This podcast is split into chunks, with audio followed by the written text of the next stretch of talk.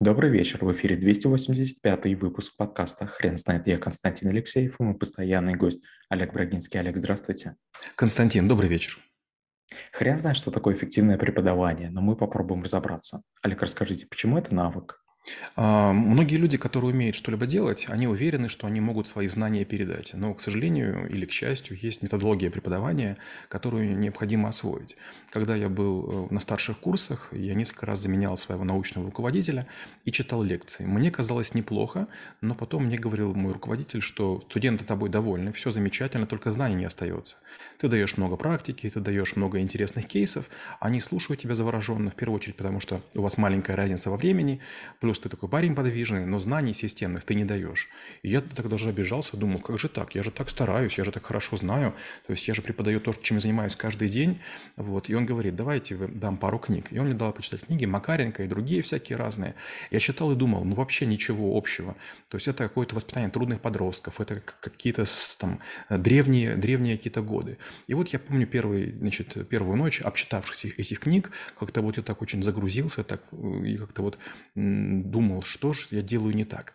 Постепенно, постепенно вот под воздействием этих книг я изменил свой способ преподавания, я стал спокойнее, я стал давать больше теории, более системных вещей, стал избегать кейсов и развлечений – мне показалось, что лекции стали суше, студенты стали хуже ходить. Но когда был экзамен, вдруг мне говорит мой преподаватель, мой, мой педагог, да, говорит, вот это вот то, что нужно.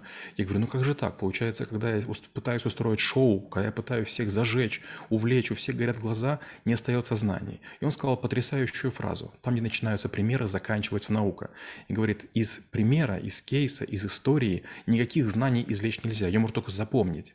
А вот системные знания, как бы не было тяжело их получать, позволяют делать выводные знания. То есть, основываясь на каких-то перво, перво каких-нибудь причинах, вы можете постепенно строить цепочки логические. А если вам дают готовое решение, как вот дается, допустим, на MBA, да, вы какие-то уроки для себя извлекаете, но вы можете повторить то, что уже слышали, но нового сделать не можете.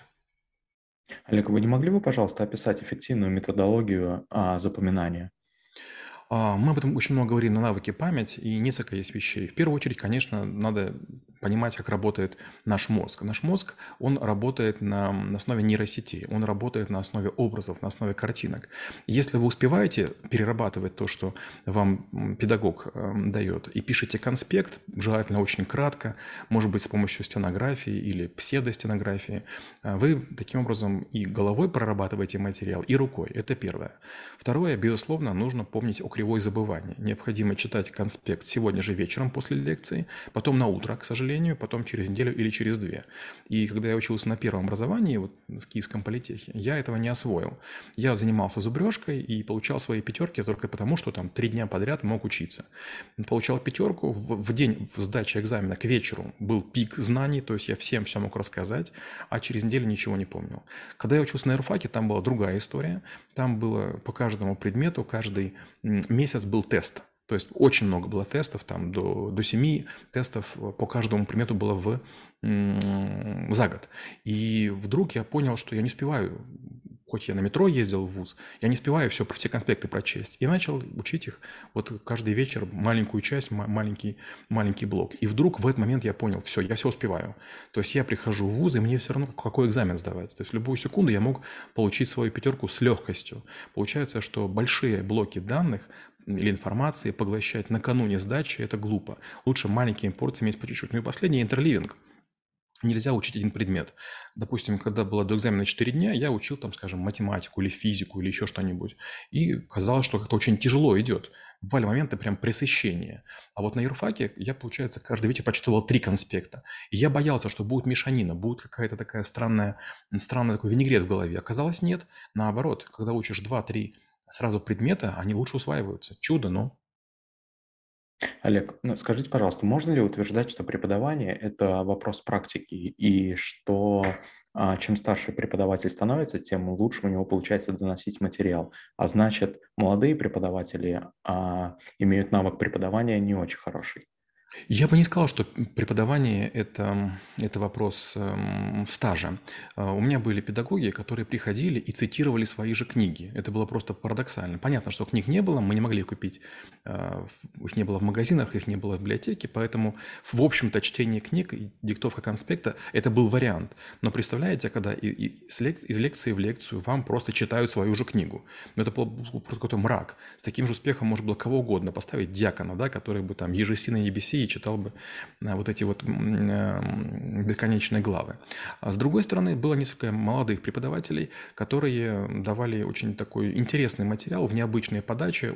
Они пытались его к жизни применять. Не получалось. Но вот я скажу так, человек, который написал диссертацию, а еще лучше две, кандидатскую и докторскую, он очень сильно меняет свое мировоззрение. У него меняется способ подачи. Он знает, что любой материал нужно выдавать на каждой лекции в таком формате. Четыре больших раздела, в каждом разделе по четыре подраздела. То есть 16 основных мыслей за каждую лекцию. И вот если у вас в голове эта структура есть, то неважно, сколько вам лет. Я читал лекции и молодым людям, и пожилым людям. Раньше было очень модно, а, была такая переподготовка, переквалификация. Приходили Взрослые люди тоже по вечерам учиться. И вот когда, когда я перешел вот такой классической схеме преподавания, вдруг оказалось, что у всех с мозгами все хорошо. А пока я пытался вот там из головы рассказывать, как-то вот проживать жизнь вместе с, э, м, с, со студентами, э, было очень плохо. Олег, расскажите, пожалуйста, а как собирать информацию для того предмета, который преподаешь, и самое главное, аккумулировать ее в материал, который нужно поместить в головы ученикам? Еще когда я в школе учился, я вроде бы прочитывал все учебники, причем пытался наперед. Я явно был тупым, и поэтому читал там несколько лекций, там несколько уроков, несколько листов наперед. Ну, тем самым как бы пытаясь э, уже на уроке знать, о чем будет разговор. Но мне это не сильно помогало. Но на восьмом классе я поступил в заочную школу «Квант» при МГУ, и мне пришли московские учебники. Когда я прочел московские учебники, я просто разрыдался. Ну, и в кавычках, конечно, говорю. Было все очень понятно. Очень простые рисунки, очень ясный текст, очень понятные примеры. И я вдруг понял, что иногда надо, кроме там, тех а, учебников, которые рекомендует ваша программа, читать какие-то учебники других вузов. И я пошел на такую хитрость. Я покупал белорусские учебники, когда бывал в Минске, я покупал казахстанские учебники, я покупал учебники двух-трех московских вузов, когда мне доводилось в Москву прилетать. И я понял следующее, что если у меня есть 3-5 книг по одному и тому же предмету разных авторов, вот тогда я могу написать нормальный конспект. Потому что каждый автор что-нибудь упускает. Каждый человек когда пишет свою монографию, он исходит из каких-то своих пониманий. Он считает, что это неинтересно, это не важно, это второстепенно. Но прочтя пять э, людей, которые говорят на одну и ту же тему, у вас пол- получается процентов 120 знаний. И, конечно, когда вы их потом пытаетесь э, сжать, вы там, может быть, и выдаете на гора процентов 60, но у вас получается системность. Системность с вашей точки зрения. Олег, скажите, пожалуйста, а каким образом нужно преподносить этот материал? Ведь вы уже упомянули о том, что а, начали убирать а, практические а, задания из преподаваемого материала, и усваиваемость стала лучше. Ведь материал становится суше и, как следствие, не очень интересным, может быть. Суши– это не то слово, он становится просто тоскливым. Но интрига в том, что если студентов развлекать или взрослых людей развлекать, то у них остается хорошее впечатление от того, что вот они нормально провели время. Но потом, когда они пытаются это применять в жизни, оказывается, что не бывает похожих ситуаций, не бывает похожих кейсов, не бывает похожих вот историй. И это, конечно, очень сильно огорчает. Вот все, кто закончил MBA, неважно в каком вузе они учились, они мыслят шаблонами. То есть, получается, да, конечно, группа, с которой вы учитесь, слегка материал делает разнообразным, ну и педагог что-нибудь добрасывает. Но в целом, если вы учились в ВУЗе, то плюс-минус три года к вашему году э, у людей будет одинаковое мышление, и в этом ужас. Оказалось, что как раз системное мышление, структурное мышление, мышление в зоне первооснов, оно и позволяет людям многое понимать. Например, если вы учите химию и хорошо знаете основные реакции, то вы можете придумать э, там, в любую секунду что угодно из ничего. То же самое в программировании. Если вы хорошо знаете конструкты языка, вы можете все что угодно запрограммировать. А если вам давать какие-то большие блоки, красивые решения, нестандартные подходы, у вас появляется такое ощущение, что вы чего-то можете, а оказывается нет. Олег, расскажите, пожалуйста, а каких ошибок стоит избегать в преподавании? Первая ошибка – это беглость. Если вы хорошо знаете какую-то тему и бегло ее излагаете, полагая, что раз она далась вам легко, другие поймут. Это серьезная ошибка. Большинство людей имеют мозги не такие, как у вас, и у них будут разные затыки. Поэтому, опять же, это очень странно, но и при учебе, и в жизни я повторяю все трижды. Если трижды повторить, то человек, который слышит во второй раз и в третий раз, он может услышать разные слова, разные вещи, разные мысли. Мало того, у меня есть вебинары, я говорю, что тем, кто их покупает, прослушайте их сегодня, прослушайте их через месяц, прослушайте через год, вы вдруг услышите разные грани, разные уровни. Мы, когда что-нибудь воспринимаем, мы пытаемся информацию фильтровать. Мы говорим, ага, это я знаю, слушать не буду, это непонятно, не буду. А вот мы берем, допустим, там, процентов 25-30 каждый раз. И чем мы умнее, тем больше из любой лекции мы берем. Странный парадокс, повторю еще разочек. Чем мы умнее, тем полезнее каждая лекция.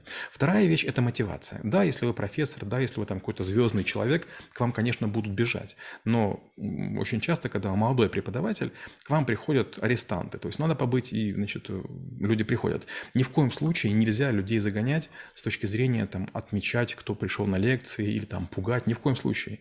Я что делал? Я говорил так. Всем, кому нужно тройки, можете дать хоть сейчас зачетки. Четверка, пятерка нужно получить. Тройку запросто. То есть мне не нужны взятки, мне не нужны там всякие ваши хождения. Не хотите, это ваша жизнь, вы потом все равно сами будете мучиться и страдать. Но если вы сможете сделать так, чтобы люди поняли важность вашего предмета. Это будет замечательно. Например, в школе я почему-то не оценил английский язык. Я по-английски очень плохо говорил.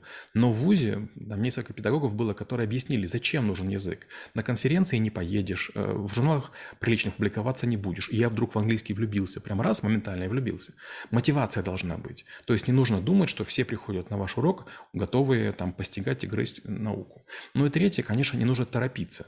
Темп надо наращивать постепенно, потому что люди, у каждого есть свой опыт. Они учили какие-то свои предметы у своих педагогов. И если вы с места в карьер сразу большой темп даете, то через 5 лекций все от вас отстанут. Поэтому первое время нужно давать все-таки не очень высокий темп, но говорить быстро. Для чего? Для того, чтобы потом иметь возможность нагнать. То есть, допустим, первую треть э, года мы учимся на темпе ниже среднего, еще треть на темпе среднем, и потом еще треть на темпе выше среднего. К чему это приводит? Люди начинают быстрее думать, и у них есть четкое понимание, что именно благодаря вам они стали умнее. Олег, дайте, пожалуйста, пару советов таким людям, как я, а, как практиковать навык, а, если эти люди совсем никого не обучают. А, ну, не факт, что кого-то нужно обучать. Во-первых, это очень тяжелый труд. Во-вторых, это жесткая демотивация. Я, по-моему, рассказывал, да, что когда я получил третьекурсников, довел их до пятого курса, а потом опять получил третьекурсников, я был просто в шоке. То есть обучить людей, потом их потерять и получить новых зеленых, необстрелянных, это было просто ужасно. Я, у меня просто руки опустились. Я думаю, я не готов к этому. То есть каждые три года получать совершенно новых людей. А, наверное, один из вариантов – это вебинары. Честно говоря, вебинар проводить даже сложнее, чем учить людей в аудитории. Когда учишь людей в аудитории, есть групповая динамика. То есть ты видишь чьи-то глаза, есть покачивание головой, тебе вопросы задают. То есть ситуация какая-то такая управляемая. А вебинар – это такой немигающий там, красный или там, зеленый или белый, белый какой-то огонек, и ты говоришь и не чувствуешь обратной связи. Вебинар требует более высокой скорости, и вебинар, особенно через YouTube, он, он очень честный. Там есть э, раздел, называется «Взаимодействие с аудиторией», и вы видите, насколько быстро вы теряете слушателей и зрителей. Это жутко демотивирует первое время, а потом вы думаете, а что же произошло? Если мы сейчас глянем на YouTube, на любой из наших подкастов, мы увидим, что только вы, когда говорите, отводите взгляд, или я, когда говорю, отвожу взгляд, мы тут же теряем людей. Поэтому только один выход – смотреть вот в этот э, зрачок, вот в эту точку и говорить. Научиться этому очень сложно. Но если вы умеете говорить в точку, где нет людей, то потом, естественно, выступать перед залом вам гораздо проще. То есть вы вдруг отвязываете свою необходимость излагать от одобрения. То есть вы не ищете глаза, которые будут вам кивать. Олег, спасибо. Теперь на вопрос, что такое эффективное преподавание, будет трудно ответить. Хрен знает.